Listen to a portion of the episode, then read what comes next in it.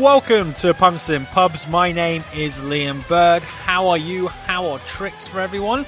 I hope you're all well with a smile on your face and a bounce in your step. If not, I hope this episode of Punks in Pubs will bring the sunshine into your life, because with summer fast approaching, I thought it was time that Punks in Pubs bust out that reggae ska episode. But before all that, let me talk about our up-and-coming trip to Germany that I spoke about back in episode 36. So, Punks in Pubs will be heading off to Berlin for a few days to talk to the owner and creator of the world-famous Ramones Museum in Berlin. Very excited about that. I'm also hoping to maximise my time in Berlin by talking to one other person while I'm in that great city, but that might not happen because it's not been confirmed yet, so I don't want to talk about it too much. So this trip is solely for you guys. I'm not going to Berlin on a jolly. I'm not going for work. This is purely for the fact that I want to bring you an interview that I think you'll enjoy. That's why I'm asking you to head over to Etsy and pick up a Punks in Pubs t-shirt and support the podcast with a little cash. The podcast is purely me, myself and I, so any support you can give me by picking up a t-shirt will be much appreciated. If you don't have the cash, fuck it, don't worry about it, guys. You can help the podcast in your own way. Why not tell 4 friends about the podcast, or go leave a rate and review in iTunes? It all helps, you know, every little helps. Right now, let's crack on with episode 37 of Punks in Pubs.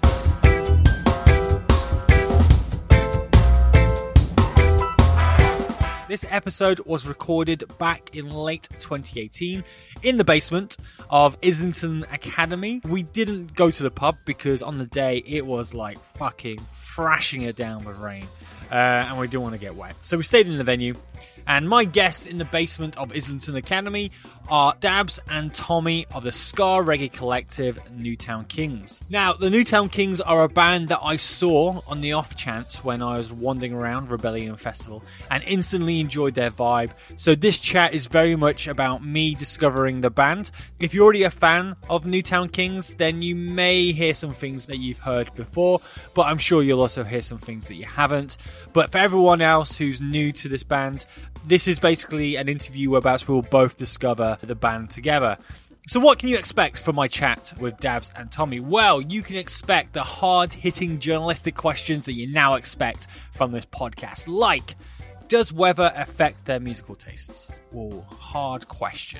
Away from these award-winning questions, we also speak about the link between reggae and punk and taking inspiration from both the genres. Dabs talks about the work and ethic that goes into actually making a good album and why doing it the DIY way is probably the right way to do it nowadays. Dabs also explains what it was like joining Newtown Kings, because the band had already been established 6 years prior with a different singer. So he talks about that process of being a new guy and trying to be the frontman of a band that he didn't really establish, or coming into somebody else's yard and playing with their toys and trying to make those toys your toys, if that makes sense. Anyway, Dabs explains it a lot better than me. Tommy talks about the process of actually finding Dabs, involves Gumtree, weirdly. Also, Tommy talks about getting tips and inspiration from artists like the Slackers, the Skints and Aggrolites. You will also hear stories about being mugged off by other bands, and I asked Dabs and Tommy how a band of 8 members get paid, because hey, you need to get paid if you're playing, you know, it's a job. It's a job. Being in a band is a job.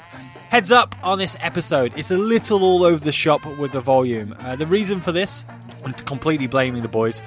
Tommy was sitting a little away from Dabs, and at times Dabs forgot to ram the mic into Tommy's face, so you may have to ride the volume controls a little bit. Apologies in advance. I've tried to fix it, but I'm sure there will be a few issues along the way. As always, your band plays out the show and we keep that ska reggae sound flowing with a band from Harrisburg, Pennsylvania. I think that's how it's pronounced, Harrisburg. They are called Finks Constant, so stick around for that. But before that, there's this. People, I give to you episode 37 of Punks in Pubs with myself, Dabs and Tommy of Newtown Kings. I will catch up with you after the chat. Hot like the fire, but my cigarette lights up. Call fire brigade, the police and a doctor. Head pitching dizzy, better get a respirator. Cause you take my breath away, go get to me in the mood too. Jump off the stage, get twisted with you. Yes, I'm a creature of the night too. Do you wanna share a dream or two? Another red, red moon, I hope to see you soon. Luna Rosa, come deal with the Kings. Gonna show you brand new things. Another red, red moon, I hope to see you soon. Luna Rosa, shining bright in the sky, there's so many reasons why. She makes me yama, stammer, lama Spanish drama. Oye, que ritmo, baila como Miana. No, I can't help feeling the heat, like a shotgun, jump up out of my seata. Señorita, más bonita, got me searching for the way to meet ya. Red fire, celestial, wanna tell you you're incredible. Another red moon, I hope to see you soon. You want me to keep talking? No, we're done now, mate. Keep the gold until we start talking. Okay, so we are downstairs at the Islington Academy. Usually we do these in a bar, but Dabs is drinking and Tommy's got a tea because it's fucking hailing it down outside. It's disgusting weather, which is unusual for talking to a band who usually bring the sunshine with your sound. That is such a cheesy intro. So I am sat with Dabs and Tommy from the Newtown Kings. Sorry, Newtown Kings, not the Newtown Kings. I mean, it says Newtown Kings on all the literature, so I'll go with that one, but you'd have to ask somebody else to be 100% sure. I'm not just going to start adding the onto it. Because I've interviewed bands before, and you put a the in front of it, and it infuriates them, because obviously it's not their name. Tommy, when you talk, if Dabs, if you can obviously bring it to him. Oh, any excuse. Right. So I must admit, I'm pretty new to the band. I saw you guys at this year's Rebellion Festival randomly when I was going from room to room, and you caught my attention and I stuck through the set, and it was amazing. I loved the energy that you brought, and clearly everyone else there did, because I think it's hard at a punk festival when you do have a different sound that's not just oi. It can be hard to get the band on your the audience on your side, but you did that. I mean, how do you find playing those kind of festivals whereabouts, and not necessarily your crowd, but they're digging it? Well, I think the band's got quite a good following among the punk scene anyway, haven't we? Like, and obviously, I mean, probably we'll talk about it later, but there is all the crossover between reggae and punk. But it's the same at Boomtown as well, actually, because we always end up at Last Gang. Yeah, with Last Gang. We've come up through the punk promoters, haven't we? Yeah, I don't know. I mean, musically, there's a good crossover, I think, just because of a lot of the ska we play as well. It's like quite upbeat and stuff. But it was always really flattering to be asked, though, to be honest, just because... Yeah. You know, I think we were the only non-punk band to play like the Empress Ballroom stage this year, for example, you know. And that's a big room as well. Yeah, big room, but, you know, good crowd. You've got to love a punk crowd as well, you know, because, like, people really get into the music. So, But, yeah, I don't know, it just kind of it fits for us, and people kind of often give us quite good feedback at these punky places as well. So I think kind of, there's like a little bit inside every single punk that, like, wants a bit of the old reggae and ska, you know. I think it kind of just... Yeah, just they go hand in hand, don't they? And what about you guys? Did you check out any of the punk acts that were playing on that day? Because you guys played on the Thursday, which had like Menzingers, Bad Cop. This is off the top of my head. We saw a few bits down there, didn't we? We saw a lot of Random Hand. Yep. We saw down there who we played with in the past, and good friends with, and Frankenstein did. They weren't actually playing. They were playing the little thing next to the house 161. Sorry, Dabs, when he's talking, you need to push it right into his face. So I'll get right in front of him. It's not the first time I've been told that. Yeah, but most of them bands, like Pizza Tramp, Wonk Unit, they're a lot of the bands that we've played with. Wonk Unit, awesome band. Yeah. Well, I mean, Pizza Tramp I never saw before either, and they played their show without their normal drummer. And they still fucking killed it. Still smashed it. And I just like the fact that even though they probably weren't playing their 100%, they didn't give a fuck. And they just played their music. And I feel like, again, that kind of punk ethic of, well, you're making noise. We kind of dig this noise. So we're going to show our appreciation by dancing around. Yeah, so it's quite fun. we've talking about the weather and how the weather right now is shit. But I mean, for you guys, does weather affect your musical tastes? Like, or is it always like you always with the reggae? Or if it's like shit like this now, you like bring on the doom music? I mean, I suppose probably subconsciously the weather's a factor, you know. But like a lot of the time, you kind of it depends on the gig, you know. Like so tonight, for example, we're playing with Imperial Leisure. So I don't know, we probably play a little bit more ska than we might do. It just really depends on the, you know, the kind of vibe that you get. Often we'll have a set list and like maybe you look out and the audience is kind of, you know, vibing something else. So we might change it around a little bit, but it's good to have enough songs in the bank so you can kind of jump in and out of a few different styles, you know, just but it depends on the crowd, you know, like if we're playing loads of reggae and it's like, you know, everyone's kind of a bit sedate, then we'll bring it up a little bit, but... Yeah, you just got to read the moment, I reckon. So how do you find playing support? Because you guys have supported some amazing bands, which we'll talk about later on. But how do you find coming on stage and reading the audience? Is that something like, is that part of the enjoyment? Going, okay, you guys aren't moving now, but you wait 15 minutes. So I'm going to get you guys dancing on your ass. I like it, and we've got quite a heavy start to our set as well, haven't we? So often we kind of shock people into it, but. Yeah, it's like anything. Often with the supports, like you've not got quite as much time as well, so there's an element of like. As a front man, you don't get quite as much audience engagement time, you know? You can't kind of sit there and tell that story about your granny, that kind of, you know, or whatever. And people need to know stories about my granny. So, like, we try to only play headline sets. But, yeah, I don't know. I think, like, there's a few differences like when you're playing the supports who are in there. You know, there's, you kind of, yeah, you are the warm-up band. Showcase yourselves, isn't you? So yeah. You want to play a bit of ska, you want to play a bit of reggae, you want to, wind it up and down a bit, about, 45 minutes, you've got to try and cram it into that. Yeah. You've got to go for the selection. That's it. And as well, there's just that reality that kind of, if you're going to be successful, like I'm thinking of times, you know, when we've gone supporting the Slackers or the Aggrolites, you know, like bands that we're really kind of big fans of ourselves. Like there's that element of, first of all, there's potentially like new audience, you know, because like, I mean, maybe not so much with those kind of bands, but when there's like genre crossovers, then you've potentially got a new audience there. And like, you know, so it's nice to showcase your music to new people. I think when you're playing like that kind of a set, you want always have in the back of your mind that you're like, warming up for someone else, you know, so what you want to do is big up the next band really, you know, and so you want to kind of play a set that kind of readies the people for what's coming, so like, so you might not maybe play, every now and then you might not play like, you know, your big banger at the end that you would do, just, you know, it's that kind of thing. Obviously you don't do an encore as well, you know, so there's a few little differences, but it's all just music really at the end of the day, you know, like, it's what it comes down to. Like. So there's no element of follow that, like when you're supporting, do you see it as, okay, this is our role is to make sure the crowd are ready for the next band, but you don't see it as we're here to make fans, we're here to be the best and fucking show you why we should be headlining? Most of the time when we're doing these kind of shows, it's kind of with bands that we know, that are mates that we kind of respect and this, that, the other. I'm sure there's been times, you know, you know, always, really, you're this always, it's always there, of course, because it's in the back of your mind, you know, but by the same token, it's like,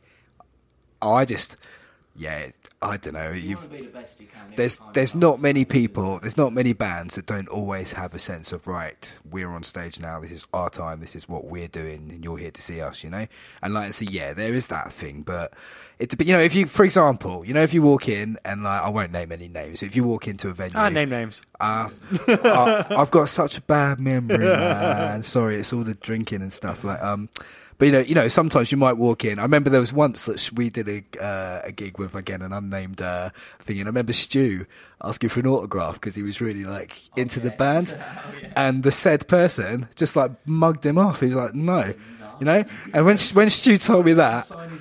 Yeah, that's it. And, you know, like, and how often, you know, because there's, like... Oh, there's musicians all have egos, you know, it's just natural, isn't it? And like, so there's an element of like, you know, if you go up to someone and say, hey man, you guys are brilliant, we're big fans, can I just get an autograph? You know, you're putting yourself in a position like where you're kind of like being deferential to that person, you know, you're saying, well done bro, I like your career. So if they turn around and they mug you off, you know, that was, I remember Stu told me that before we went on stage. I was like, right, I'm gonna smash these guys right into the next door now. No one's gonna remember their band name after tonight, you watch, you know. But so those kind of things do happen, you know, but I always just think, you know, at the end of the day, we probably, it's not very often that we'll ever kind of do a support show if it's not a band that we think, yeah, we, you know, we like these guys, you know, yeah.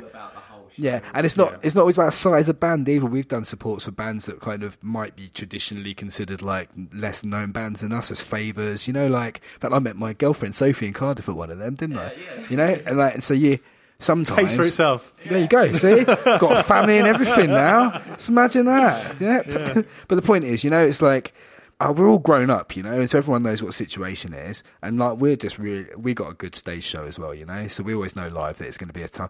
That's one of the biggest compliments I think we've had as the band, you know, like the Slackers, amount of times the Slackers have said to us, look, you know, anytime you support us, we really have to turn our game on, you know. And to hear that from a band that you've looked up to for like 20 years, you know, that's my favourite band in the world. Yeah. Oh, really? Okay, yeah. It's great to be able to sort of play with them, get feedback from them, and like, and form a friendship with them as well, you know. They give us advice, don't they? Exactly. And they help us out. It kind of it informs on the kind of band that you're going to be, you know. So maybe next time you're in the studio, you think, oh yeah, that tune was. It's been a couple of times actually when we've listened to songs of ours afterwards and gone, oh, hang on. It's like, you know, they've come from different angles. So I might have written a lyric, somebody will come with like a chord progression, somebody else will come with a little like horn line or whatever, and they all come together. You finish the song, you're like, oh, hang on, that's somebody else's song. Yeah.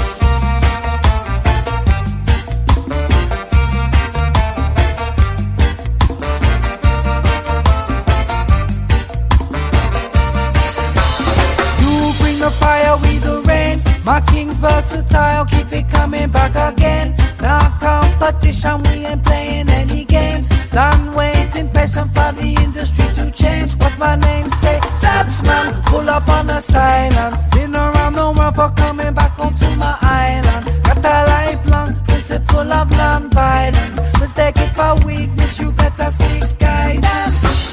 Reach out, Newtown a kingdom will come. If you're not ready, better get up and run, 'cause we're reaching for our destination. Reach out, Newtown a kingdom will come. If you're not ready, better get up and run, 'cause we're reaching for our destination. I love this audience.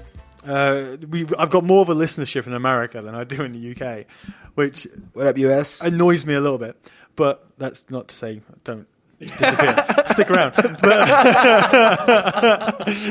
I mean, for like the American audience, you've spoken about the Slackers, who are a band that you see as kind of like your spiritual leader, like sound and stuff. One of. Yeah, one of. Yeah. I mean, how would you describe your sound for people? Because I feel it's easier coming from you than rather than me going, you guys sound like this, and you guys sound like this. Yeah. It's easier coming from you guys. And we're shit, man. Yeah. Like, honestly, like it's embarrassing sometimes. Like, it's coming from the same camp as a lot of that. Like Hepcat, Slackers, Aggrolites, Westbound Train. Like that. Like for me personally, that stuff was a really big influence. So I'd say it's a lot more along, you know, like the tradder ska than the two-tone or the sort of punkier influence. Yeah. It's a lot of tradder. But we do also, I mean, we play a fair bit of reggae, you know, and like... yeah, yeah, definitely. And we're kind of... I consider us to be like, you know, part of a tradition as far in the UK as far as that's concerned. I mean, don't get me wrong, I'm not saying we're like part of the history. I suppose every band is on a level, you know?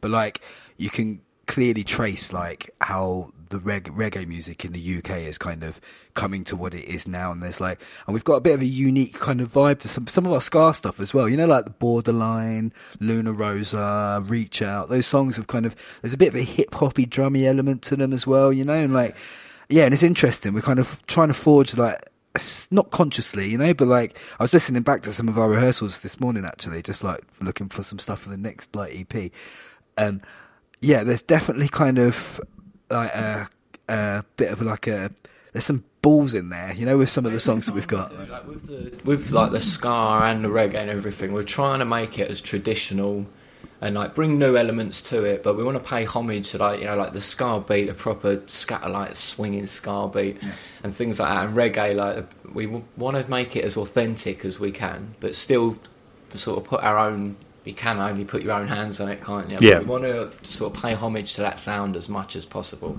I mean, like the traditional British ska reggae you just said like you get more into your reggae. How would you explain that to the audience who may not be a massive reggae fan, but they're a fan of like the Specials, the Selector, and they probably class that as ska reggae of a British sound. I mean, what's the difference between that and a more Caribbean reggae sound? That's another really like interesting one, because our fan base has predominantly been punks. We've mainly been playing punk venues our whole time, really filled that crowd.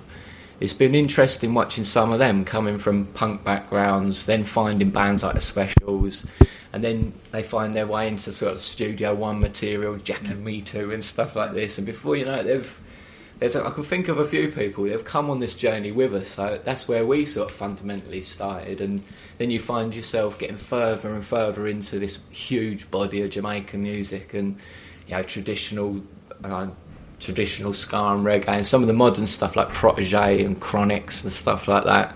You find yourself sort of, it's like a gateway drug, the ska.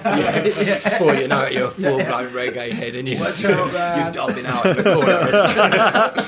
But that's what it's like, and it's been cool seeing punks come on that journey with us, because throughout the albums, like this album in particular being the most reggae thing we've done, it's great seeing some guys that have been there from the start who, when we started experimenting with reggae, they were a bit like, oh, you know, I'm not sure, we want a bit of two-tone, knees up, you know. And then, yeah, they've come the whole journey with us, and now they're enjoying sort of roots reggae. It's good. You guys are a huge band, like, for the sense of there's 8 of you. How does shit get done? Because 8 people... booking tours, getting time off if some of you have full-time work, families, that must be difficult and must be pressure as well. Like any other band who may be a 3 or 4 piece, you guys have got double that. So, I mean, how do you deal with that? You kind of hit the nail on the head there when you said about, like, difficult, you know, because it is. But I think... I was saying to the boys this morning, like, it's kind of like a family, really, isn't it? Yeah. You know, there's that reality, like, you might not see each other for a few weeks at a time, you know, like, and, yeah, everyone's got other, like, you know, work, solo projects, kind of family, kids, all of that stuff, you know, and, like, and it does all add up, but always in the back of the, you know, always in the diary, first and foremost, you know, you know, you've got, like, kind of, well, I have to be in this part of the country at this time, but I just think, kind of, you make it happen, and it goes in cycles, you know. So obviously pre-production of album, recording an album, then post-production, that's all stuff where you definitely need to make the time to find, you know, to be around each other. And then often you'll have maybe a little couple of quiet-ish months, you know, where everyone kind of goes, right, I best kind of, I don't know, kind of propose to the missus. You know? That when someone gets really busy and can't do something, it's like, right, there'll always be something. But we all take a really active role with, like, the management side of things as well. So, you know, I mean, obviously we have agents that we work with, but we all, like, chuck in with a bit of booking. Like, you know, everyone chucks in with the songs. Every now and then, you know, like, if 3 or 4 songs come up and everyone's, like, really keen, it's like, right, we'll get in the studio then, you know? So it's like, you just make it happen and, like, you put yourself under pressure. And having that many people on a team, it kind of, it's always easier to do stuff if you know you've got more people that kind of are dependent on you to do it, you know? Yeah, exactly. But I suppose also there's also that risk element of someone else just letting everyone else down, because you rely on each other doing their job. I mean, essentially like a centipede. If one leg isn't working, the band can fall apart. So, I mean, who's the whip? Who's the person? Who's the coach? We all whip. Yeah. The thing is, like, over the years, become more of a thing, like... It used to be a few of us dealt with certain things, but you burn out, like, and you've got personal lives going on, things, you know, different stuff. So you're each other's whips. When someone drops the ball, you're not there to sort of get on each other's case and go, oh, you've done something wrong. You're there to... Well, that does happen as well. But the general thing, isn't it, is like, okay, look, he's not dealing with this at the moment. Can we help you out with this? And everyone whips each other. And if you know someone's really straying out of line, they've got 7 people to turn around. And that's the overriding reality. The reality is, like, nobody will ever miss a gig. Nobody will ever miss, like, a rehearsal if it's booked. You know, if we took time out to make a video, then everyone's going to contribute to kind of the process. You know, it does always happen. And yeah, like, sometimes your life circumstances mean you can't be doing so much. So, like, a couple of years ago, I was booking loads of gigs, for example. Then I had a baby. And then I was like, do you know what? Booking gigs is a pain in the ass, man. It's all of a sudden a few other people are booking gigs, you know, and it goes that way. And like, because like I say, it's family at the end of the day. And so, you know, someone's washing the dishes while someone's like, you know, taking the dog out for a walk, you know, that kind of thing. Like, So yeah, I think we all kind of just about manage. Like, but we could be better though, and that's the reality as well, isn't it? Like, you know, the more exactly, and so we're always striving towards that kind of like, well, okay, how can we make this more efficient, more productive? How can we get more music out? You know, I think that's what it always comes down to. But still like, keep it fun, isn't it? The whole idea is that we have a great time doing this. Yeah. So yeah, we keep trying to do it and make sure that we can always record the next album, play the next show, isn't it? That's it, man. So, okay, so let's talk about you two in particular. I mean, what about music? Who was the people who introduced you to music? Was it always a reggae family, or was it soul, or was it actually punk? I mean, what was your background? Who introduced you to the music that you listen to now? Well, I've been mainly from a punk background. I was in a band called ICH back in the day, like just some anarcho-punk stuff. Yeah. With me, Roach and Rob, the percussion player and guitarist, we play a punk band as well called The Wreck Up, so we do love our punk. Yeah. But again, punk and ska, they go hand in hand. You're always listening to them both and just gone further into a reggae hole. The older I've got, it's mellowed out a little bit more. So who's the person who actually introduced you to that music then? Was it you're from like quite a, like, is music really deep into your family core? I was really big into my Motown. My mum was always, apparently when I was in the womb, I'd be busting out little moves when the Motown come on. So sorry, really Dabs, can you just push right into his face? There you go. I was really into the Motown and that sort of vibe, but I don't know, I think music's just the whole thing, isn't it? My mum played me a load of reggae. She had a load of, like, reggae, what are they called? Were they Tighten Up? The Tighten Up volumes, loads of, like, different compilations of old reggae and stuff. So, yeah, probably my mum and dad. So what was the punk album that grabbed your attention? Is it Dookie? Because everyone's Dookie, so it's okay if it's Dookie. Not Dookie. Probably Rancid. I think it was Rancid. Out Come the Wolves, just completely kicked it out of the ballpark. So it sounded like really... It's got all the elements of the British punk, but all the production of the American punk. For me, it was perfect. Yeah, I really loved Rancid, but then like before that, it was UK Subs and bands like that. My dad playing me bands like UK Subs. Loved all that stuff. And you're Essex based, yeah. So I mean, from that town that you might have had like the Chelseas and GBH and that kind of sound. Was that around you, or sort of the more oi-y? Yeah, the more like London oi, pushing out to the suburbs of like Essex and stuff. ICH, we were a bunch of dreadlock guys, and we were playing oi music. It was really good because coming from Essex and from all that whole sound. Were people confused in the audience? Like, what the fuck? Some of the bookings we got, we turn up and they're just like, what the fuck are you not doing now? Yeah, we had our heads set on fire, but it's good. When we started playing, it would all change. Yeah. Nice and heavy and oi. Yeah. What about you, Dabs? Oh man, it's always been music in my world. So I grew up in Slough, like West London, just west of London, and there's like quite a... Right the way through West London, there's like quite a tradition of, obviously there's like a lot of immigration there, so I grew up listening to a lot of dancehall, reggae, like my uncle was a drummer in Misty and Roots, so like there was always been like reggae, yeah, dancehall kind of vibes in the UK, and that period of time as well when those guys first kind of rocked up, you know, late 70s, you know, obviously you've got like. It's like, that's when like the punk reggae kind of crossover thing kind of really started to happen, wasn't it? There was like, as I understand it, like there was, what's the club called now? The punk club. Don Letts used to DJ there. I can't remember what it's called off that. The Roxy? I can't remember, man. Like, late 70s anyway, but point was like, he used to play a lot of reggae as a DJ in between like punk sets. I think he was Bob Marley's dealer as well back in the day, you know, so any kind of, you know, Bob Marley as well, the punky reggae song, that kind of period of time. And then you've got bands like, you know, The Clash, all these guys that are kind of started to add like reggae kind of songs on their albums, you know, like, and I think it's kind of rooted in that kind of, you know, that transitional period in like society where people were getting used to kind of, you know, obviously there was the mass migration in the 50s and 60s and stuff, and so people were kind of getting used to it. And then there's, you know, like the no blacks, Irish and dog signs as well, so you know, punk music has kind of come out of like a history of like basically like poor working class like white people, you know, kind of essentially, and then you've got the kind of equivalent in terms of the migrants that have kind of arrived, and so there's a real kind of, you know, like what's the word I'm looking for? Like they had the same kind of problems, you know, the same kind of root kind of issues, etc., etc., counter establishment, all that kind of stuff, and I think all of that kind of, you know, when you kind of share, like when you share troubles, you know, it's very easy to kind of like share music, and then like always this, you know, the skinhead movement as well and all of that kind of stuff, and how those, you know, there's the, all those musics kind of started to come one together. But so for me personally, I kind of grew up like in the 80s and 90s with that backdrop of that. And like, so that's always like, yeah, reggae and dancehall is always just like a given, you know, it's always just been kind of central part of like my existence. I've got really broad musical taste though, man. I always say you either like music or you like a type of music, you know? And so I'm really into loads of music. I like Latin, I like hip hop, I like a bit. I just like it all, man. You know, if music is done well, like you should be able to appreciate it regardless of what your genre is, like, you know, the thing that really moves you.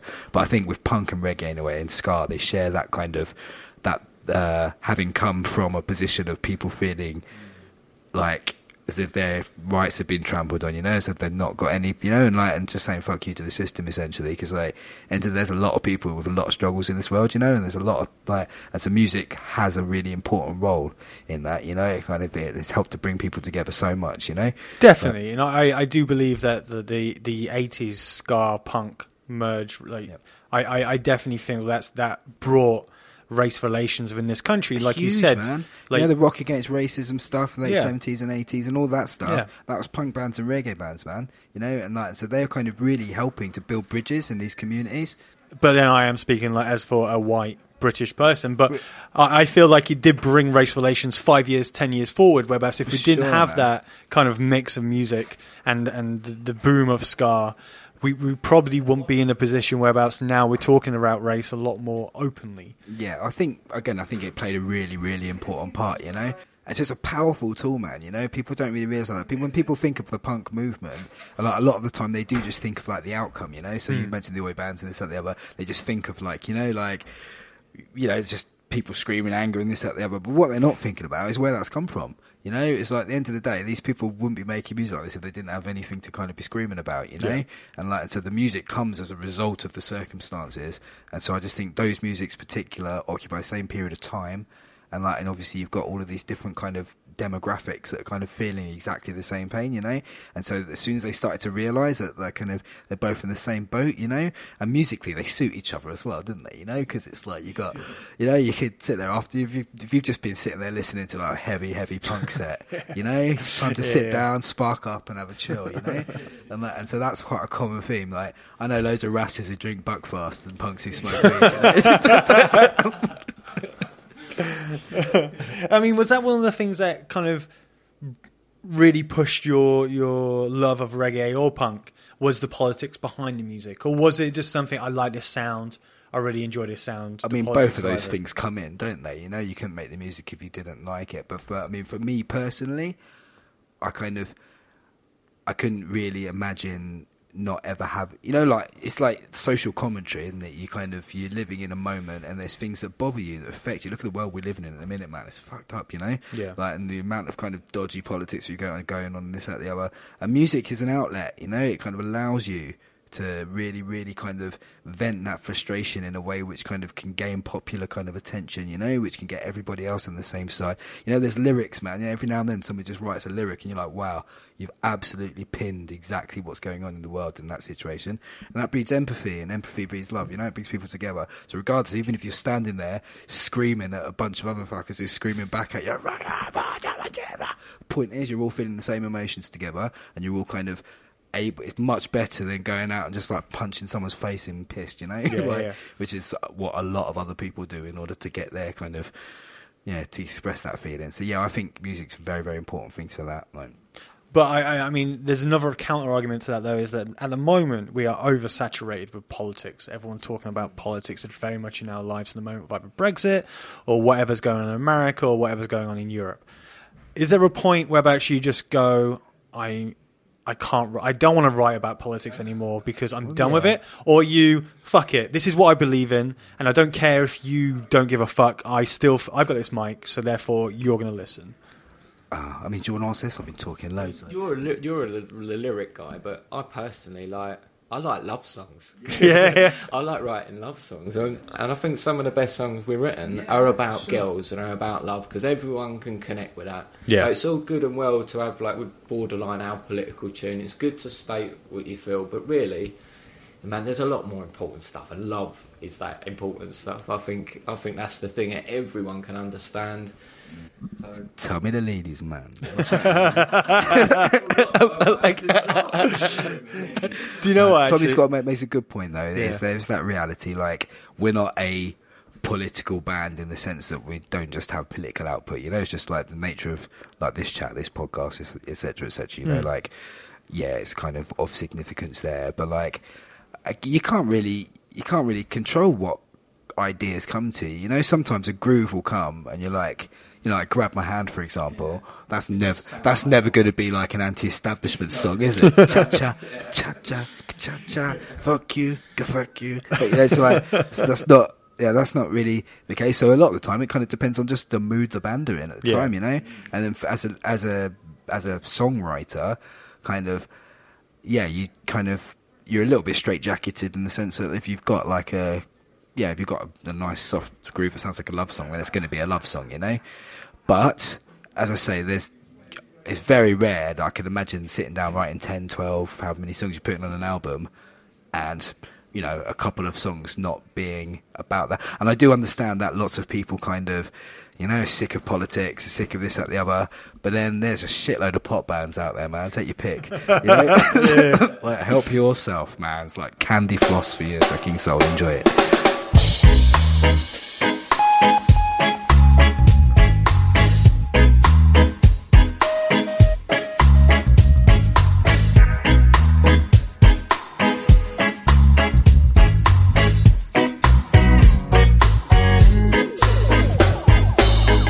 They put up their fences to protect the border, as if migration put a stop to world order. They put up their walls just to keep the pouring, but the hand of time, you know, will bring them down. It's a asylum they're seeking, a refugee crisis, running from soldiers, too tired to fight these political forces, sending dogs to the land, but the hand of time, you know, will bring them down. It's a borderline, not the bottom, draw lines in the sun. The immigration borderline, lots of travesty, knocking people out in the name of a majesty. Borderline, not a bottom, draw lines in the sun. It's the immigration, the hand of time, you know, will bring them down. They turn up their noses, they don't want to see them, like they won't acknowledge fellow human beings. They say that if you're not from their country, then you'll have to leave town. But the hand of time, you know, will bring them down. It's time to speak open, a cold world we live in. They forgot their principles, they're no longer giving. They say that all men are equal, but only if they're the right tribe. But the hand of time, you know, will bring them down. It's a borderline. So Tommy, so how did the band end up being what it is? Well, it was a load of us were at college in Colchester, and we're all living around Newtown area.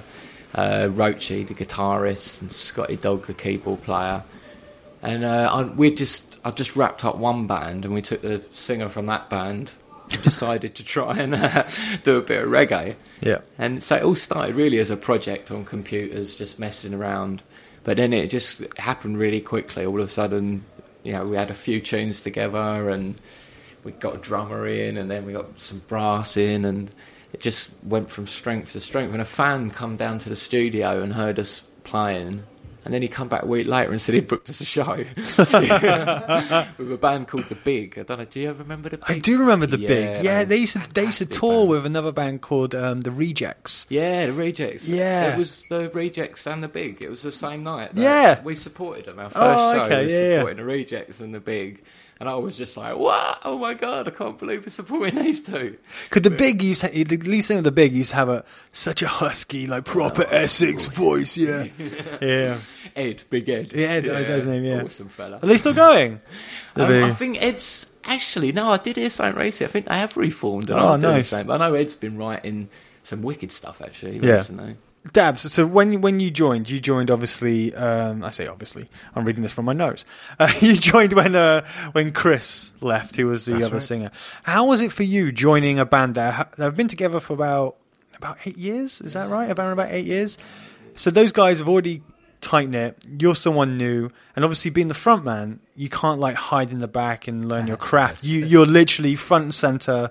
You are the person that everyone essentially is looking at to be entertained. Well, it's one of them. Yeah, that was really funny. I'll tell you the first show story in a second, but yeah, I mean I've been a musician like for the best part of 20 years, you know, and I've like had projects in various countries, this, that, the other. So I've got already like, I came into the project feeling as though I'd met some guys who were maybe at a similar point in their personal evolution musically, you know. So we were all kind of, you know, we hit off pretty much straight away, didn't we? I got to the studio and like everyone was having a spliff, and I was like, right, yeah, home.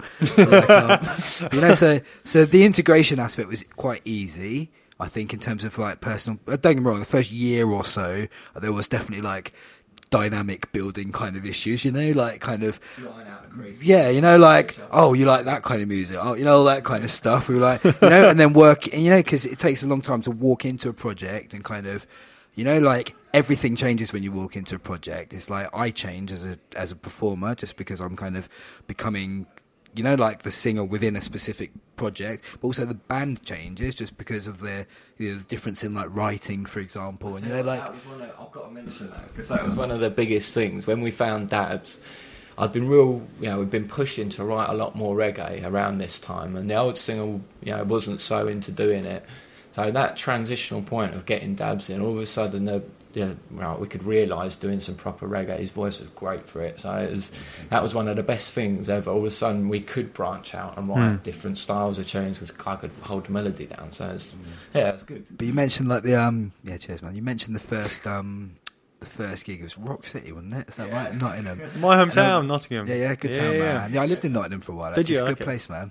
Even though I've been there once and said thank you, Norwich. Like, I got hated after that gig as well. But anyway, but like I remember just because I'm always quite comfy on stage, you know, like, and you know, just as a singer. Well, just a musician in general, you know, you kind of, you get used to that situation. I've done quite a bit of teaching and stuff, so I'm used to being like in an audience facing environment.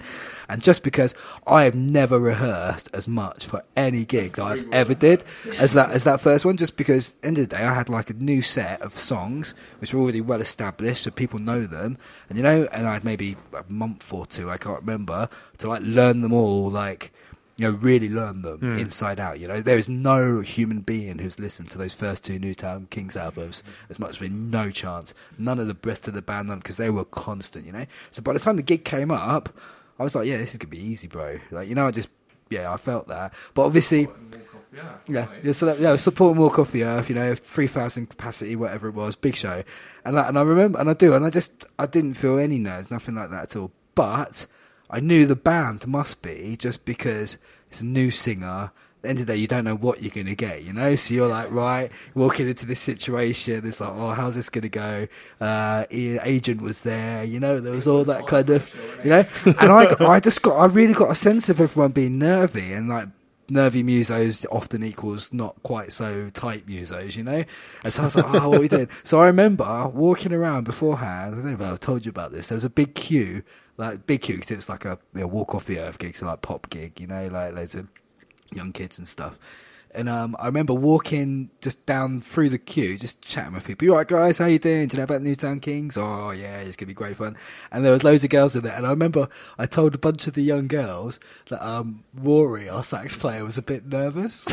And I said, look, when we come out on stage, if you could just, like, you know, just big him up a little bit. We love you, Rory! You know, that kind of thing. They made banners. They did all sorts. It was really funny. So I just remember the first time we walked out, like, the first thing, I'm like, you know, the first thing was, Rory! We love you, Rory! And it was great, and everyone had a bit of a giggle, and it kind of, you know, just felt to me like it settled the nerves a little bit. But I don't remember the gig in itself. It was just like another gig, really. But yeah, but I do get what you mean. There is quite a lot of pressure as the front man, because people are like, well, what's going on? People still make the comparisons with me, you know, and I don't really like all that stuff, just because, like, end of the day, like, Chris was, was singer for like 7 years, did a really good job. And the reality is, like, I kind of, you know, I've jumped in and kind of and got to follow on with like the work that you were all doing together. And so I can never, I mean, I've always got a lot of respect for other musicians, regardless of like whatever, you know, but people often, just because of the nature of humanity, they always want to make those comparisons, you know. Yeah. So people come up to, if we've had a really good gig, you know, people might come up to say, oh, you're brilliant, man, you're much better. And it's like, whatever, man. Like, for every person that's telling me that, there's somebody who's not telling me the opposite, you know. Yeah, and I just think that, and so I've never really liked that kind of comparison thing, just because it's like, well, who wants to just be constantly compared to somebody else anyway, you know? It's like, we are our own thing. And like, to my mind, it's like new band now to a certain extent, just because you had that like 1.5 year period of not having a singer, and so you kind of, you know, it's like going through and stepping through an airlock, isn't it, into another like planet kind of thing. And yeah, but so I enjoyed it. I just enjoyed all that. The only element for me is because I was actually planning on, I played quite a lot of like world music on the old guitar, and I was planning on going to Brazil so I could like continue to learn some bossa nova. And like, yeah, because I love all that. So I just love music, man. It's all good. And like, so I kind of, all my plans kind of just got put on hold or stopped just as a result of like meeting you guys, you know. It's like, it was a nice little golden cage. That's how I saw it. Cause I spent like 8-9 years abroad, you know, and I was kind of planning to come back to UK for a couple of years and then piss off again. That was my vibe. But then, you know, you find the right project. It was always going to be either love or the right project that would keep me somewhere, you know. And yeah, these boys were definitely the right project, because here we are still, like, 5 years later. Half a decade, bro. So really old friends. I think you'd be better to answer this, Tommy. What do you feel Dabs has actually brought to the band that's changed the dynamics? Yeah. I like so much. Like when we found you on Gumtree, that was one of the best things. I was flicking through Gumtree and I was like, this dude looks like he could fit. He's either going to be really good or a mass murderer. We'll roll a dice. I think the biggest thing was, like I said before, we were really keen to try some more reggae, and all the band were writing more reggae. But it weren't working with the old singer to do that sort of stuff, and he wasn't so into it. So getting Dabs meant we could really push that, and this new album's really like a testament to it. And the first EP we did to you as well, Pull Up Rewind EP, had a couple of reggae tunes and Luna Rosa as well, didn't it? So I remember at the time Dabs saying, I don't want to be the guy that turns up and, you know, changes the Newtown Kings into a reggae band. Everyone will hate me. And it's like, man, we need to make that change, and you've got a great voice, you can do this. And we started playing around with like Gregory Isaacs covers and stuff as well to sort of find our feet. So yeah, we noticed straight away he had a really good voice for the reggae and the softer stuff as well. Like I said, I like love songs. Like to write down tempo, grooving, and your voice just carried it really well. So it gave us a whole new dynamic, a whole new set of writing that we could do. So you kind of touched, do you need to do sound check? That's all right. Are you guys okay picking up after? Yeah, okay. Well, we'll do a little intermission and then we'll come back. So why you always take, you never give back? You taking all my money, got me living in a shack. You know it isn't fair, you know it isn't right. I let it go, don't wanna fuss, don't wanna fight. You begged, you borrowed, and you stole from me. I've always turned a blind eye down the years. When you're down and out's the only time I hear you shout. When my days are dark, you disappear. People keep telling me to cut you out. Say you're the type of friend I don't need. Man, I wish you'd change your track, cause you know I got your back, and I've always been your friend indeed. So why you? Good old introduction back from the intro. So we're just on sound check. Well, I say we. I did fuck all. I just gonna sat at the back and listened. Yeah, it was good standing. I had a good perch, strong stance. I could nearly be a member of parliament with the stance that I had there. So we were talking about Reach Out, the new album that came out. It came out in. It definitely came out this year, sometime this year. Yeah, a few months back. So it came out this year, and I'm right in saying it came on local Colchester record label, NTK Music. Did we do it on our own label? Have we got our own label, have we? Yeah, well, we were with Bomber. That's right. Yeah. But this album, we ended up doing it all ourselves. We've done everything ourselves. So yeah, I guess we did do it on our own label. Is it on NTK Music? That's what comes up on Spotify. Yeah, that would make sense. Yeah, because we've done everything ourselves. This just in, label owners now, Tommy. Label owners. Big time. So that album has seemed to have got a lot of traction, and it seems to have really been reviewed very well in not only in punk circles, but also in ska and reggae zines, and well, the ones that I read anyway. I didn't see any that just said this is shit. All of them were pretty like, this is pretty decent. So have you found the reception has been what you expected, less than you expected? Because when a new album comes out, and especially when it's the first album that you've done, Dabs, and it's the first album you guys have done in a little while, like, did you put more pressure on yourself, or was it like, yeah, whatever happens happens? I mean, I think it went maybe as well as we hoped it would go. It was the biggest change, wasn't it? This album musically was the biggest change. So I think there was, you know, all of us were excited and nervous, wondering if old fans were going to sort of dig the more reggae vibe about it. But I think on the, like I was going to say, I think on the whole, I think it went really well. Like I said earlier about seeing the fans that have carried on all the way through with us, this album, it seems they've enjoyed it more than the other two.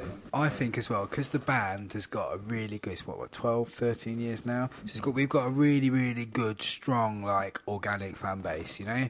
And, like, I mean, it's still selling, you know? We check every morning and, like, they're going out, like... And so I think, obviously, people have been waiting for the next album for us for a few years now, and, yeah, there is that interest, just as the new front man and all that stuff. But I think, like, and in this day and age as well, you know, because it's quite difficult to sell music these days, you know? And so just for anybody to have bought one like, is a bonus. But yeah, I'm really proud of it. We've got quite a few like good radio plays, you know, like people seem to be picking it up. We've had some like quite positive reviews from like some people that we've got quite a lot of respect for, you know, so more so it feels right. Exactly, like, you know, like World of Reggae picked it up, Reggaeville, we've had a lot of reggae reviews, like, you know, and it's just nice to kind of, for people to take notice of like what we're doing, and like it's nice to feel that people kind of care a little bit, you know. And so yeah, it's also left us really hungry for the next one as well, you know, because we're like, right, well, come on, let's keep this going now, because yeah, there has been like a bit of a dip in the productivity just with regards to losing your singer for like best part of 2 years, all that stuff, you know. And like, and I think where maybe we have lacked thus far has just been with our like output, just because we've been kind of fusing together this new project, you know. But this album felt like, you know, like it's like we got over that line now, and so now we've got all of we've ironed out all the little bits and bobs as well, you know, the what nots to do, like, you know, where not to chuck thousands of pounds, you know, and like where to chuck thousands of pounds, like namely in our own pockets instead of everywhere else. Like, but yeah, so we're working out all of those things, and we're kind of, but I'm feeling really positive now. I was just chatting this morning, you know, and we were talking about like potentially like, you know, releasing something again in the very near future.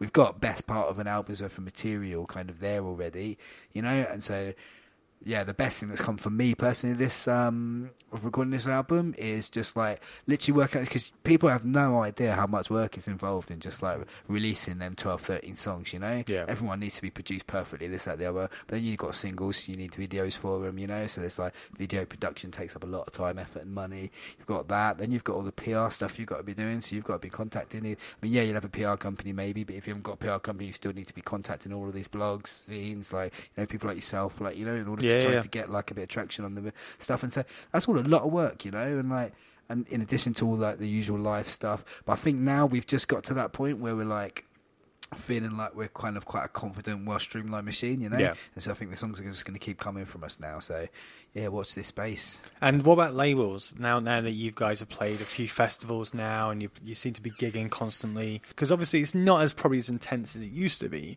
but still there's labels out there who want to make money from you, and you want to use their, I mean you'll have something to say on this as well, I'm sure. Like, I personally think that, like, yeah, after all the experiences we had with like labels and stuff in the past, don't get me wrong, we've all good relationships with anybody we've ever worked with, you know, but there is with the changing nature of like music industry, digitization of stuff and this, that, the other, and like with the internet and all the technology we have available to us now, like it seems to be the case that it makes a lot more sense to kind of be doing all this stuff independently, you know. It means everything kind of goes back to you at the end of the day. You don't have to worry about kind of oversight, you know, people kind of chipping in with like people who aren't within the band kind of saying, well, actually, no, this isn't a song or this, you know, it's like better to make your own mistakes, really, you know, that kind of a thing. But yeah, I mean, I don't know if like, you know, Island Records rock up tomorrow and say, here you go. Yeah. Like, you know, it's a different thing. But yeah. But the reality is, like, if it, really it, isn't it? Yeah, it's really important to be able to find your own place without the need for all this other like infrastructure around you, you know? Because I plan on us being a band for at least the next 20, 30 years, you know? And like, and so if we can't do it without a label support, then, you know, there's not really any point to it. There's not much labels can do for you anymore either. Like, yeah, you know, unless you're talking big major labels, they're going to give you loads and loads of money and fund PR campaigns and things like that. Really, you're better off now to just put all your resources in one place and use them for yourself. So, because you know, like, even like them startup campaigns and things like that, they're just a clever way for someone to take a percentage before. You know, they've just found a way of jumping the queue and getting right in the front of the line to take a percentage off of an artist's work. So you're talking like Kickstarter and stuff like that? Yeah, yeah. Even all of them sort of things. It's great to have control over everything you're doing yourself and to make it, you know, bring it all back home for yourselves. I think there's like, I think where potential for kind of labels being really useful for artists is things like, I mean, don't get me wrong, we've got good distribution, this, that, the other one, we're really grateful for everything that we got, if you know what I mean, but like, you know, there's like, being on like a major label obviously opens up a lot of doors as far as stuff like that's concerned, you know, so it is of benefit. But like I say, the reality is, like, yeah, you always used to be the dream, didn't it, as a musician? You kind of, you know, you'll put your stuff together, then there'll be some A&R from some, like, you know, huge thingy just in the back, and they'll come up to you afterwards and say, hey guys, you guys are amazing, you know, this, that, the other. But like, maybe 20 years ago that happened, but not so much so these days. I mean, I don't. How many artists do we know even who are on big labels? There's maybe the Kiko. Tiny, isn't it? As well, like at the top of the chain in our reggae scene, you've got, you know, Protege and Chronics and people like that, and we're taking up a tiny area of the music scene. Even the very top of the chain people is a tiny area of this whole scene. So really, if you've got to do it yourself, there isn't any A&R man running around wanting to give you loads of money to send your reggae band at all. Incidentally, A&R men out there with loads of money available to you, if you are listening, it's www.newtownkings.com. Come find us. Yeah, it'd be nice to hear from you. You've spoken about cost, and this is a bit of a crass question, so if you don't want to answer, that's fine. No, but like, with a band that does have 8 members, how do you guys make money? Because you've got to distribute that between yourselves and then obviously van costs and everything else. Most of the money that we make as a band goes back into the project, you know? Yeah. Like, it costs a lot to be in a band, particularly as, like, you know, you go up through the level, so to speak, because, like, yeah, people don't realise the amount of, like, musicians that they would recognise, you know? It's crazy for me, man. I remember when I first joined this band, I was, like, you know, I was unemployed for a bit and I was on job seekers, and I was being autographed on my way to pick up my dole check, you know. like that has happened to me in my world, you know. We all have to, and so we all have other jobs. I do quite a lot of solo work, you know, like we all do stuff like in order to be able to put the vast majority of the money that the band makes back into the project, you know. I mean, that's not totally, that is literally where I can think of so many projects that have kind of, you know, a lot of the time you wonder, these bands, and they look like they're doing really well, and then all of a sudden they just stop being, you know. Yeah. And the actual reality is it's because there's so little money in it for musicians at the moment, you know.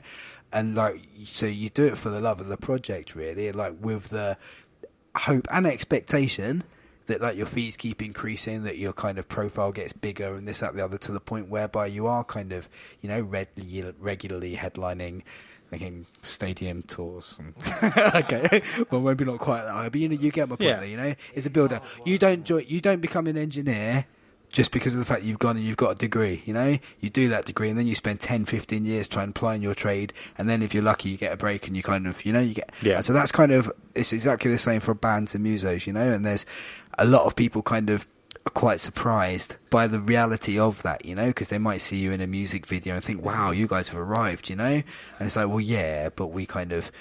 Yeah, do you still want to buy us dinner? Yeah. You know? Exactly. Yeah. You know I mean? Getting back from a tour on a Sunday night, you're on a building site on Monday morning. Yeah. There's one hell of a come down. It's like, yeah, about touring with the Slackers. No, I'm shoveling tons of rubbish. Yeah. Cycle courier for me. You know, the amount of times like you kind of, you'll get back. I've got a little family as well, you know, so maybe we'll go away 2-3 days. It's going to happen now, actually. Literally, I'm going to do this gig. We're playing, where are we, O2? We're going to do an O2 gig tonight. I'm going to finish the show 8:30, 9 o'clock, leg it back down to Victoria. I'll be on the bus back to Cardiff where I live, get home for 2-3 o'clock. Mrs. is working tonight, so I know I'm going to wake up with the baby 7 in the morning. Like, morning will happen, 1-2 o'clock. I'll be like, right, I should probably get out to work, so I'll get out to work, do that for the next 4 days, and then we're playing Birmingham on Friday, I think it is. Yeah. You know, so then I'll be back for that, and it's literally like you have to be able to live a duality of lives, and you have to be able to manage that. You have to have a partner that's loving and caring and understanding, you know, or just not have one. Like, you know, all of that stuff, or like have several who are loving and understanding in different cities. Like, sorry, Tommy, letting your secrets out now, bro. Yeah, with a lot of help from a lot of other people is the answer, you know, and with a lot of like. And help from each other as well. Because it is really tiring, like sharing, driving and things like that. We've all had to take our sort of our go at sitting behind the wheel, and it's really, really hard work. In the earlier days, it was worse. We used to, you know, drive 14 hours to the Czech Republic, play a show for a, you know, it's mental. The money you get paid to do it, it's like you've got to love it. You've got to want to do this, or don't bother. Cause if you want to have that longevity. That's right, yeah, as well. Like, you know, you have to be aware of the fact that it's like, well, this needs to be sustainable, and like, and so, and yes, you need to see improvement week out, month in, month out. You need to see that kind of, those numbers are increasing. Yeah, people are buying the music. You know, you need to know that you're affecting people, because otherwise you're just like, it's a hobby, you know? Yeah. And like, and no hobby should take up so much of your time. As the Newtown Kings, I guarantee. Yes, it does.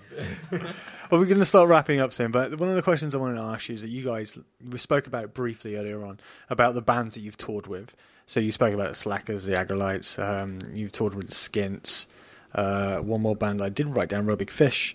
Like, touring with these guys, are you just sat there and taking in what they're doing, especially the older guys like Real Big Fish and the Aggrolites? Are you kind of going, oh, okay, this is how they're doing it. Maybe we shouldn't do it like this, or maybe we should. Do you ask them for advice? Yeah. Do they feel like they come across to you and start talking to you? Like, calm down, granddad. Like, I don't need this right now. Like, what kind of relationships do you have with these guys? And well, like, particularly the Slackers. I was really lucky when we formed the Kings. I had been following the Slackers all around Europe and all around England. I basically just, it was like a bad smell. I wouldn't go there. So I befriended them, and we became really good friends. And from then, they were always, like the first album, Dave gave me a load of pointers on brass structure and things like that, and they're always, we're really, really lucky to be able to have bands like the Slackers and the Aggrolites and some of these other bands to go to and ask for straight up advice. Dave has offered to produce the last couple of albums, which I'd love him to do. It'd be a very different style of production for our other albums, but yeah, it's great to be able to ask advice from them people straight, you know. But it's not just like the older ones as well. Like, I think of like this, you mentioned the Skints, for example. Like, there's some bands out there, like, we love the Skints. I mean, they're good guys, you know, they're mates, they sell them, but we love them just because they're so good. Yeah. You know, there's that reality, like the tightness of them, you know, like, love all like the little vocal bits that Jamie does, all of that, you know, they're really, really kind of good. And so that's inspirational. Don't matter, like, it doesn't matter how like big a band is, it doesn't matter how long they've been going for. Like, every now, like, we're playing with Imperial Leisure today, and there's a couple of songs I was listening to yesterday. I was like, yeah, man, that's a really good idea. We, you know, like, and so you, if you don't have that mentality that you can learn from everyone and anyone all the time, you're going to stagnate, you know? Yeah. You really are. And yeah, don't get me wrong, learning isn't just about seeing the good things, you know? It's about going, wow. It's like, come, really? You're going to do that? You know, it's like, oh, I do stuff that's a bit like that sometimes. Maybe I need to tone that element of myself down a bit, you know? And so you do. You're just constantly, it's like any job, you know? I've mentioned that if you're a doctor, you know, like, then you kind of see what the other good doctors do and you do that, you know? And you don't do what the bad doctors do, because otherwise you get malpractice suits, so you don't have a job anymore. But, like, you know, but so it is. So I just think there's always learning to be done. And, yeah, we're really lucky in the sense that we've got, like, some really good friends that we look up to and respect. Yeah. There was a period around early 2000s whereabouts ska reggae threatened to really push to the mainstream, so people like Random Hound we spoke about earlier on, Sonic Boom 6, JB Conspiracy, those are really pushing like to become more mainstream into the charts. They were getting played on Radio 1 and then it kind of like died down, and then no one seemed to care anymore. But now there seems to be that momentum again. You said the Skints, who are just, for me, not just one of the best punk reggae ska bands, just one of the best bands, UK brilliant. Bands going right now. You've also got Treehouse Fire, who I'm a fan of as well as yourselves. Can you feel that momentum? Can you feel that there's a love now to really step away from what predominantly has been trashing the charts for quite a while, and people really want to actually listen to soulful, meaningful music again? I think so. I think kind of like we talked about politics and stuff earlier on, I think there's often like a cycle whereby, you know, like I think reggae music, ska music, punk music, I think it comes to the absolute fore like when people are undergoing like social tension, social stress, you know, when there's a lot of kind of negative stuff going on in the world. I definitely think there's more of a desire for less like I don't want to be disparaging to like the pop industry and this, that, the other, you know, but often kind of, you know, it's quite plastic, kind of bubblegummy kind of, you know, and people are into that. And like, and also there's like the reality of, you know, like the main demographic of people that are listening to music kind of is slowly maybe getting a little older, you know, like, so I think more kind of people kind of in their early mid 20s, late 20s kind of are invested in music now, whereas a lot of the pop world is obviously caters towards like teens, young people, and this, that, the other. And so all of that changes, you know, but definitely like there's like a big reggae revival in Jamaica at the minute. You mentioned like Chronix, Protege, Kabaka Pyramid, those kind of bands, you know, and so yeah, there is like, but you never want to kind of sit there and think, right, this is it now, it's happening, you know, because maybe it happens and then it doesn't happen. And so for us, for me, it's all about just like, just keeping on going, man. You know, like I've got enough confidence in our music that like there's always going to be somebody that's interested, you know. And so you just kind of, you've just got to ignore all of that to a certain extent, like hope for it, don't get me wrong, it'd be great if I was kind of the next person who interviews me is like Jules Holland, you know, like no insult, that's fine. But the point being though, you know, like every artist hopes that they're going to eventually kind of crack it and like you know, world tours and filling stadiums and this, that, the other. But, you know, to an element, that's pie in the sky, though, you know, and I think it's really important to just enjoy what you're doing. So with this momentum that's possibly coming, what's coming in 2019? You've spoken about that you want to record another album.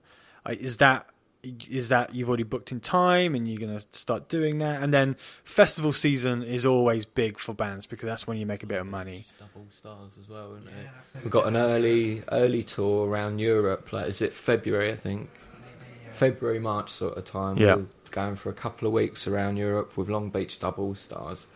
Really looking forward to that because, again, like the European circuit's a lot better. Yeah. And going out of a band like that as well, that's exactly the affiliation I was saying about before. American bands and British bands all doing the same thing, getting out around Europe and... Yeah, looking forward. So I think there's that. There'll be a big summer festival season, obviously. Yeah, we would like to maybe try to chuck out the next album like late summer. I think that's the vibe. But yeah, we're in the planning process, so you know, so you can say yes, well, 7th of June we're gonna have this. Like, but yeah, we've got enough music to be doing that, and we've definitely got the kind of momentum now and the mentality. Like to just keep chucking out that music, you know, so who knows, man, just because the reality is with every single release like different opportunities come up, you know, and like, but yeah, I definitely think as you were saying, like jamming with like new bands, you know, like getting out there and kind of, yeah, just it does feel like there is that progression of like people try and move back into liking this kind of music now, you know, like and it's always cyclic, you know, like there was the 70s, beginning of the 2000s, like you say, it's like, you know, it seems to be happening in like 20-25 year periods, and like yeah, so if it does happen, we're here and we're ready, you know, that's, that's the vibe. And like if it doesn't, we'll be here and we'll be ready. Like, well, when you're playing Reading and Leeds Festival and after you've spoken to Jules Holland, come find me and we'll do this again. Thank you so much for your time, guys. You've been very generous. And yeah, it's been great. Thank you. Thank you very Cheers. Much.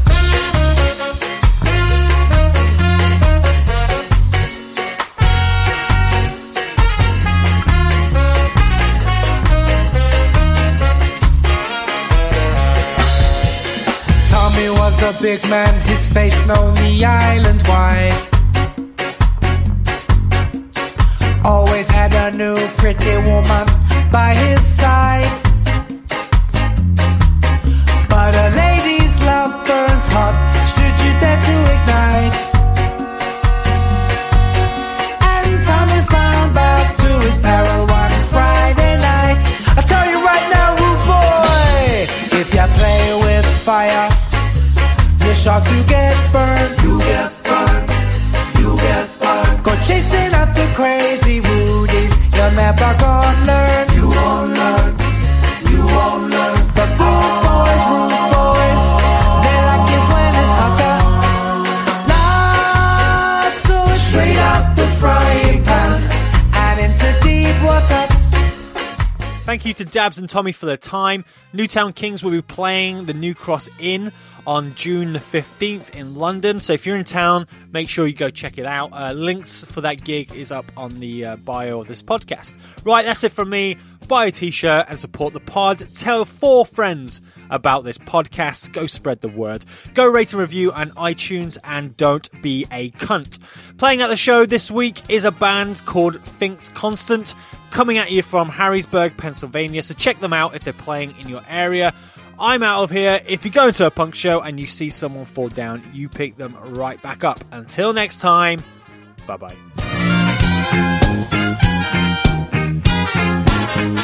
We need a new Rudy, not a reckless Rudy. We need a thinking Rudy, not a careless Rudy. I'll calculate your move, don't act in haste, cause a needless violence is a needless waste. Don't move too fast, get them back in the face, get them help up and put them in their place. Hot thing, Rudy lost a nerve. When the hammer falls, not a word is heard. I think Rudy lost a nerve. When the hammer falls, not a word is heard.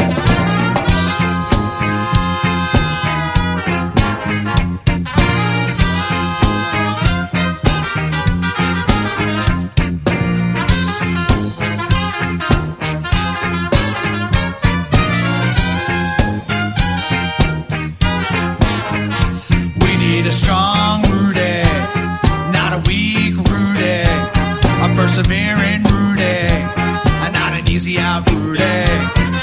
Another gunshot meets another dead kid. When the one you wanna get, man, he stays hid. Fury in your face, man, you overdid. Any meaning to your act will be invalid. I think Rudy lost a nerve. When the hammer falls, not a word is heard. I think Rudy lost a nerve. When the falls, not words heard.